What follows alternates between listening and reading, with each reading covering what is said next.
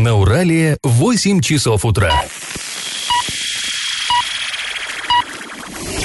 В эфире немного аналитическая, немного юмористическая и слегка музыкальная передача «Заварники» на радио «Шансон Орск». Категория 12+. А, Всем привет, друзья! В эфире программа «Заварники» и ближайший час вы проведете с нами с Эльвирой Алиевой Доброе утро. и Павлом Лещенко. Совсем скоро мы поговорим о новостях городских, но начнем все-таки немножко со старости.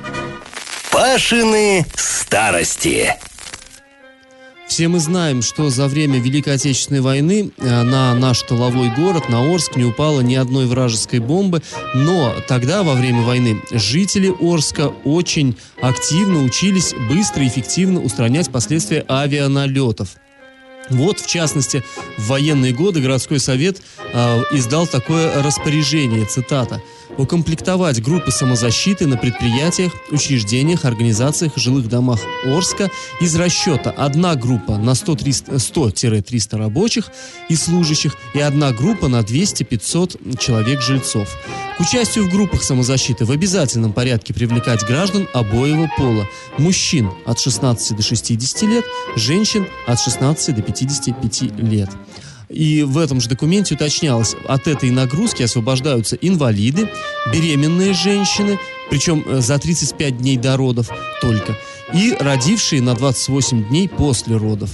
Граждане, которые пытались уклониться от выполнения своего долга, наказывались 100-рублевым штрафом, кстати, громадные по тем временам деньги, или месяцем принудительных работ, ну, военное время.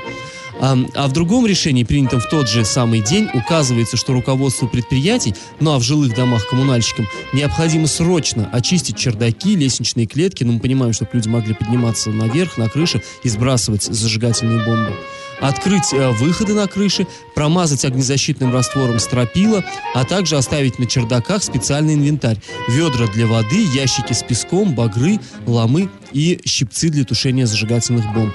А в конце документа было такое, знаете, грозное предупреждение.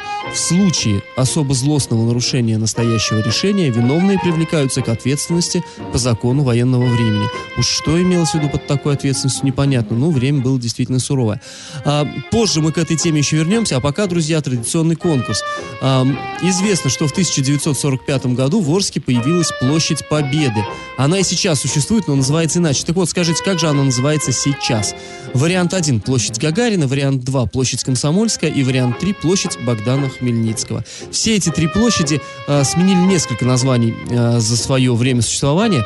Э, какой же ответ правильный? Ответ присылайте нам на номер 8 903 390 40 40 в соцсети «Одноклассники» группу «Радио Шансон Ворске» или в соцсети ВКонтакте в группу «Радио Шансон Орск» 102.0 FM. Галопом по Азиям Европам. Накануне хоккейный клуб Южный Урал сыграл второй матч домашней серии э, вот э, начального вот этого этапа сезона ВХЛ. Э, матч проходил с хоккейным клубом Сокол и, к сожалению, закончился поражением со счетом 1-3.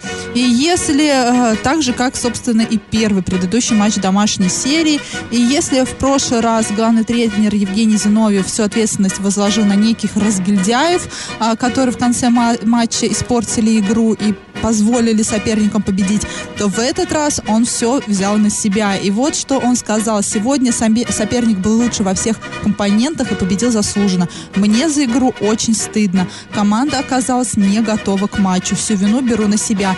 Видимо, не мог найти нужных слов. Поэтому э, прошу наших преданных болельщиков на команду не обижаться. Сезон длинный, все еще впереди. Но мы не обижаемся, да, Паш? Ну, мы, по Я крайней думаю, мере, с пред- тобой. преданные болельщики в любом случае простят, но надо вину искупать. Надо, надо, надо побеждать. выправляться, да. А, Друзья, такая новость. А, По данным ряда СМИ областных, на востоке Оренбургской области были задержаны возможные сторонники террористической организации, которая в России запрещена. А В частности, об этом сообщил областной портал РИА-56 со ссылкой на собственные источники. Не уточняется, в каком именно районе, где-то на востоке Оренбургской области. Мы обратились за комментариями, ну понятно, кто задерживает таких людей, обратились в областные управления ФСБ, МВД, но нам по телефону не смогли прокомментировать информацию, не подтвердили, впрочем, и не опровергли, что само за себя говорит. А в частности, вот издание РЕП-56 пишет, что по данным силовиков, в период с 16 года часть вот этих задержанных могла участвовать в, боевых действиях на территории Сирии, ну, понятно, на стороне а, террористов. При обысках, сообщается, у них изъяли более 200 экземпляров печатной продукции, и более 20 книг из, из этого списка внесены в список экстремистских материалов. Э, за последние две недели в Оренбургской области произошло сразу несколько крупных пожаров. Под Оренбургом э, горела степь э, рядом с 23-м микрорайоном. Самый, пожалуй, крупный пожар был под Медногорском, когда эвакуировали жителей э, и перекрывали трассы и тушили несколько дней. А в Орске горели заброшенные участки в районе Попова угла. Из-за и из-за этого, из-за участившихся случаев, э, прокурор Оренбургской области Сергей Бережицкий поручил прокурорам 18 районов разобрать каждую ситуацию и э, оценить действия должностных лиц и, возможно, всех наказать. Я в теме. Ну что, на улице у нас все холодает и холодает. Как говорят в одном известном фильме, зима близко. Вот. И уже арчане постепенно начинают тосковать по теплым батареям. И есть хорошая для вас новость. Орск уже фактически готов к началу отопительного сезона, то есть ждут только отмашки. Такую информацию озвучили на брифинге, который прошел на днях на Орской ТЭЦ-1. Как сообщил э, техдиректор станции Вадим Адров, все запланированные работы по ремонту основного оборудования уже выполнены. Там осталось э, подремонтировать по плану э, вспомогательное оборудование, но это, в общем-то, никак не повлияет на начало отопительного сезона. Теплоэнергетики готовы хоть час дать тепло. Э, что же происходит в городе? То есть мы понимаем, там ТЭЦ вырабатывает тепло, но надо, чтобы оно доходило до наших домов, до наших квартир. Так вот, о том, что как город готов к этому, нам рассказывает директор восточного филиала «Энергосбыта Плюс» э, Дмитрий Свиненков. Если вкратце сказать по подготовке к отопительному сезону, то эта подготовка в этом году была значительно более качественная. Компании, управляющие, потребители тепла и горячей воды подошли э, к подготовке более ответственно. А в чем это выражается? На сегодняшний момент у нас из 1700 многоквартирных домов в городе Орска прошли полностью гидравлические испытания 1690 домов, что составляет 99%. А в целом выполнили весь комплекс мероприятий 96% э, домов. То есть процент очень высокий. Остались э, часть э, многоквартирных домов, по которым остались легкие недоделки, которые будут устранены до отопительного сезона восстановление изоляции, э, калибровка э, регулирующей аппаратуры. То есть э, фактически на текущую дату по сравнению с прошлым периодом подготовка к отопительному сезону намного выше. Из 32 компаний полностью получили разрешение к отопительному сезону в количестве 27 компаний. 5 компаний пока производят мероприятия по выполнению. Ну, это хорошо. Но зима покажет. На словах-то оно всегда все хорошо. Но зима покажет сейчас. Начнут за звонки нам, что Ну, это в любом нет случае каждый, каждый год что-то такое происходит. Ну, а, вот мы с тобой сколько обсуждали, что проходят а, в городской администрации вот эти самые штабы, штабы по зиме. по зиме, да. Да, где в пух и прах разносились некоторые отдельные управляющие компании. Но ведь дает результат, и это не может не радовать. Видишь, отмечают, что в нынешнем году подготовка... Но ты знаешь, это, конечно, ручное управления, я все-таки думаю, что управляющие компании должны без вот назидания свыше главы города вот это все делать. Ну, а, в принципе, априори они за это деньги получают, в конце концов, да. наши. Но, тем не менее, знаешь, как-то вот когда думаешь, что отопление могут дать со дня на день, и на душе как-то теплее. И как это понимать? В Орске на ЮМЗ арестовали счета и отключили воду. Об этом нам стало известно из э, собственных источников. Само предприятие, конечно же, не прокомментировало эту информацию. А в редакцию нашу поступают жалобы от самих сотрудников э, ЮМЗ. Люди говорят, что им вновь задерживают зарплату, ко всему прочему, полностью не выплачивают больничный и не дают отпуска. А, я, и это учесть, если учесть, что они уже в данный момент находятся в вынужденном отпуске с сохранением... Простой. Да, в простое. А, ну, мы это называем так лайтово вынужденный отпуск. На самом деле это э, действительно простой. А им должны выплачивать только лишь две трети от среднего заработка. Но, тем не менее, по словам э, людей, они и этого не получают. Вот, к примеру, один из сотрудников пишет, что э, был весь июнь на больничном, а в сентябре ему дали лишь две тысячи рублей. Сказали, что больше денег нет. И как вот ему сейчас прокормить себя там и свою семью, потому что ну, мужчина, да, все-таки основной добытчик в семье. И ЮМС, к сожалению, к нашему очень часто фигурирует в наших новостях и чаще с негативной точки зрения.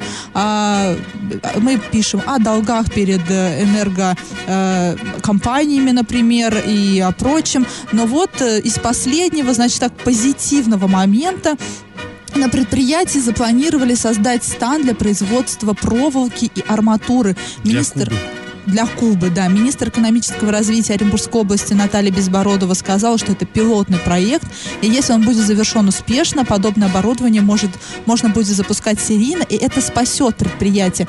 И вы знаешь, Паш, э, ты часто в своих пашных старостях рассказываешь про, про ЮМС э, в контексте Великой Отечественной войны, и когда мы говорим о этом предприятии с, э, с, со стороны того, что там арестовывают счета, отключают воду, становится очень горько, потому что действительно предприятие с такой историей, столько пережившая войну, а, работающая на фронт, и сейчас в мирное время, когда есть все для того, чтобы развивать бизнес, для, есть все, чтобы работать успешно, у нас вот такая ситуация. Ситуация на самом деле аховая, и очень все это печально. Ты знаешь, мне это напоминает в свое время, ну вот не так давно было, несколько лет назад, на строймаше было похоже, тоже такая диковатая ситуация, когда в цехах отключали отопление зимой, а производство тогда не останавливали. И люди работали реально вот в холодных цехах. То есть вот как какой-то совершенно 21 век, да, а вот, вот такое происходило. Ну и та история, увы, закончилась печально. То есть, так как же, как знаем, печально э, закончилась история никель-комбината, одного из старейших предприятий. Я думаю, что, я очень надеюсь, что ЮМС все-таки выкарабкается выкарабкается, потому что если нет, то ну, это очень будет... хочется верить, да, и вот этот вот стан, там, кстати, я бы, знаешь, отметил, тоже там история сложная с этим станом. Заказ-то этот вроде бы как они взяли, но потом заказчик приостановил а, вот этот вот, а, пытался даже расторгнуть контракт именно по той причине, что он не был уверен, что ЮМС выполнит свои обязательства.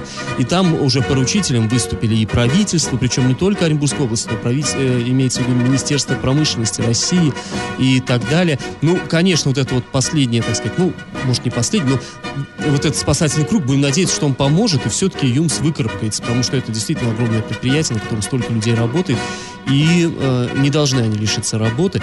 Но будем на это надеяться и будем следить за развитием событий. Пашины старости. Ну а мы снова вернемся к рассказу о том, как э, жители города Орска в военные годы готовились к тому, чтобы защитить свой город от бомбежек, пожаров. А, то есть к рассказу о деятельности МПВО. МПВО – это местная противовоздушная оборона. Она укомплектовывалась не военными, а гражданскими лицами. То есть э, люди э, защищали свои дома, свои предприятия, э, специальное обучение проходили. И вот в 1942 году городской совет был очень недоволен тем, как арчане несли службу. Ну, не все. Если в тогдашнем центре Орска, то есть, ну, по нынешнему, для нас сейчас старый город, это, конечно, уже не центр, а тогда это был самый, что ни на есть, центр э, Орска. Так вот, тогда эта работа велась как следует э, в старом городе, то в новостройках, ну, а новостройки, вы понимаете, да, это вот нынешний новый город, соцгород, это все вот эти поселочки при предприятиях, э, там работа была поставлена из рук вон плохо. И горсовет негодовал. Всего, в кавычках всего, 5000 человек прошли обучение на 23 23-часовых курсах. Ну, представляете себе, какой был охват населения, если всего 5000 человек, это очень мало. Ну, в общем, тогда Горсовет решил, что необходимо увеличить количество групп на предприятиях и в жилых районах, переписать всех арчан, которые прошли обучение, и почаще проводить учебные тревоги. Ну, как говорил а, легендарный полководец, тяжело в учении, легко в бою. И вот эти учения, знаете, продолжались вплоть до самого, почти, почти до самой победы, до 45 -го года. Только в марте 1945 года, за два месяца до победы, уже э, Горсовет принял решение сократить штатную единицу начальник штаба МПВО. То есть только в марте 45-го э, городские власти уже поняли окончательно, ни одной вражеской бомбы на наш город не упадет. Ну, это было, конечно, своего рода историческое решение. А, ну, а мы напоминаем про конкурс. В 1945 году в Орске появилась площадь Победы. Скажите, друзья, как она называется сейчас? Три варианта вам предлагаем. Один – площадь Гагарина, два – площадь Комсомольская, три – площадь Богдана Хмельницкого. Еще раз говорю, все три вот эти площади, они не один раз меняли свое название немножко вспомните, покопайтесь в истории, загуглите в конце концов. Ответ присылайте нам на номер 8 903 390 40 40 в соцсети Одноклассники группу Радио Шансон Ворске или в соцсети ВКонтакте в группу Радио Шансон Орск 102.0 FM. Галопом по Азиям Европам! В В Оренбурге государственному унитарному предприятию Оренбург Ремдорстрой э, возникли вопросы касательно финансовой благонадежности предприятия. Очередная тревожная новость, связанная с финансовой благо- благонадежностью А предприятия. предприятие это крупное, между Да, прочим. предприятие крупное, а, которое занимается ремонтом дорог и прочим.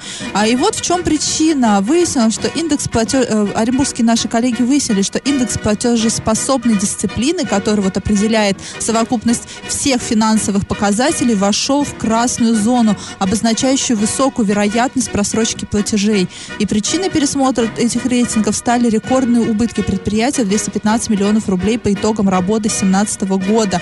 А баланс был опубликован накануне. И что интересно, что в предыдущие года не было такой критической ситуации, и предприятие работало не себе в убыток, а себе в прибыль, в плюс. То есть все было хорошо. И тут вдруг вот такой, такая неожиданная ситуация. Да, тревожная ситуация. А, Друзья, в Оренбурге завершено расследование громкого уголовного дела. А, Значит, на скамье подсудимых вот теперь окажется 30-летний местный житель, по вине которого пострадала маленькая девочка. А, В чем, в чем суть?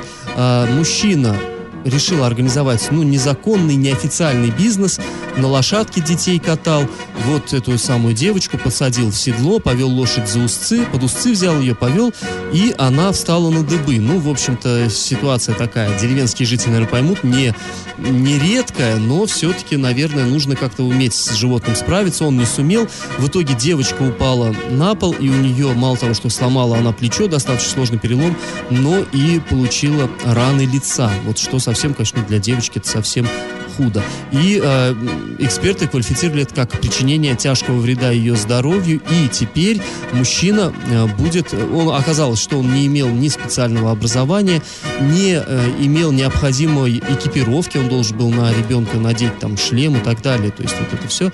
А, ничего этого не было э, соблюдено, никаких правил безопасности. И теперь э, будет рассмотрено уголовное дело. То есть этот человек будет привлечен к уголовной ответственности. Я теме.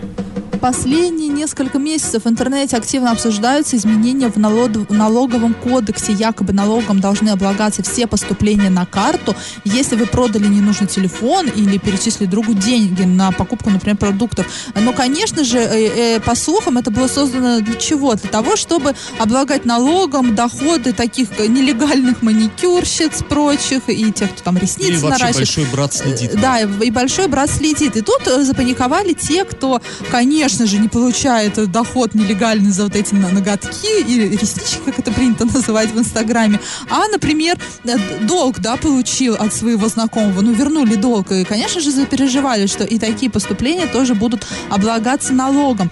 А мы обратились э, в Орске, Федеральную налоговую службу, и начальник ФНС России по городу Орску Ирина Голикова прокомментировала эти слухи. ФНС России разъяснила, в каких случаях на- налоговики имеют право запросить информацию о поступлениях на карту налогоплательщика. Информацию о счетах, вкладах и электронных кошельках налогоплательщика налоговые органы могут запросить только при проведении проверок в отношении этих лиц. Например, гражданин направил заявление о получении налогового вычета за покупку квартиры, не имея официального дохода. В этом случае налоговый может заинтересоваться поступлениями на счета такого налогоплательщика. При этом сведения налоговых органов могут запросить при согласии руководителя управления Федеральной налоговой слу- службы по субъекту Российской Федерации или руко- руководства ФНС России. Информация о начислении налоговых штрафов за все невыполненные поступления на карты граждан не соответствует действительности. Если говорить э, не канцелярским, а простым языком, то не переживайте, не надо паниковать, не будут э, э, ч- так пристально следить за вашими банковскими переводами и каждый перевод облагать налогом. Это касается той страны, которая получает деньги, не той, Но которая тем не отправляет. менее, видишь, если действительно, например, человек купил квартиру и непонятно на что, то налоговая теоретически может заинтересовать. Другой вопрос, что, как нам объяснили, это не такой простой процесс, это только должен завизировать, подписать начальник регионального вот этого управления, то есть все это довольно И сложно. муниципального вроде тоже может это сделать, но тем не менее, да, если только налоговая захочет провести пристальную проверку ваших банковских счетов и переводов, то в этом случае, да, в этом случае, наверное, все вскроется. В общем, Все ваши... Большой брат, он, конечно, следит, но пока Но в, не пол, в пристально. полглаза. Да. И как это понимать?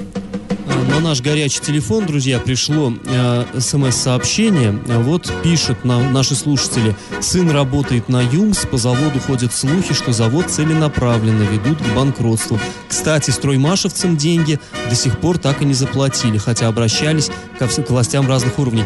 Ну, на самом деле, ситуация вот про строймаш, как мы, я просто так э, зацепил ее. Это было несколько лет назад, когда вот банкротился строймаш, людям до сих пор, как мы видим, не заплатили зарплату вот той несколько лет давности. Ну, а что касается ЮМЗа, ну, слухи такие всегда ходят, если... Они уже ходят давно, да. Да, любое предприятие переживает тяжелые времена. Но что, что мы можем? Мы можем за этим следить и э, доносить для вас информацию, которая будет появляться. Да. А теперь э, к такой областной новости. Владимир Путин во время встречи с венгерским премьером, министром упомянул Оренбургскую область. Во время этой встречи а, главной темой была транзит нефти и газа и продолжение турецкого потока через территорию Венгрии. И вот в контексте вот этой нефтяной темы была затронута Оренбургская область. Глава нашего государства сказал, что а, на территории Оренбургской области нефтяные месторождения разрабатывает концерн МОЛ и ежегодно добывает до 500 тысяч тонн нефти э, в год.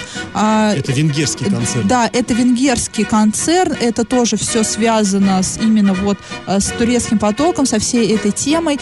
Но вообще тема нефти в Оренбургской области, она стоит остро. И в основном в контексте Бузулукского бора. Вот как Па- Паш, наверное, помнит, да, когда новый поток зашел в Бузулукский бор, и, и там стал вопрос о а, расконсервации нефтяных скважин, конечно же, э, началась такая паника всеобщая, потому что Бузулукский бор, это, как говорят, легкие Оренбургской Там области. да. сопровождался он несколькими скандалами, э, да. громкими заявлениями неоднозначными. Да, конечно, это такой Да, единственный, да, единственный экологический ост- островок экологии в нашем регионе, куда можно приехать и вдохнуть чистый воздух после вот нашего восточного Оренбуржья.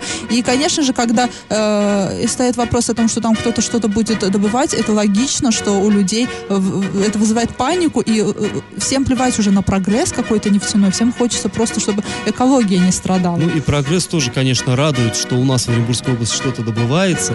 и что но- даже Владимир Путин об этом э, хвастается, да? Ну вот плохо, что добывается венгерскими компаниями, а не нашими. Наши компании вот что-то никак не могут расплатиться с людьми по долгам за зарплату и отпускные. Новость дна. В Орске 16-летний подросток оказался на скамье подсудимых. Обвинялся он в краже. Причем, э, ну, само по себе это нередко происходит, к сожалению, но тут интересное дело. Обокрал он семью своей девушки. То есть начиналась эта история романтично. Влюбленная пара вечером провожал девушку до дома и перед подъездом стащил у нее из сумочки ключи от ее дома.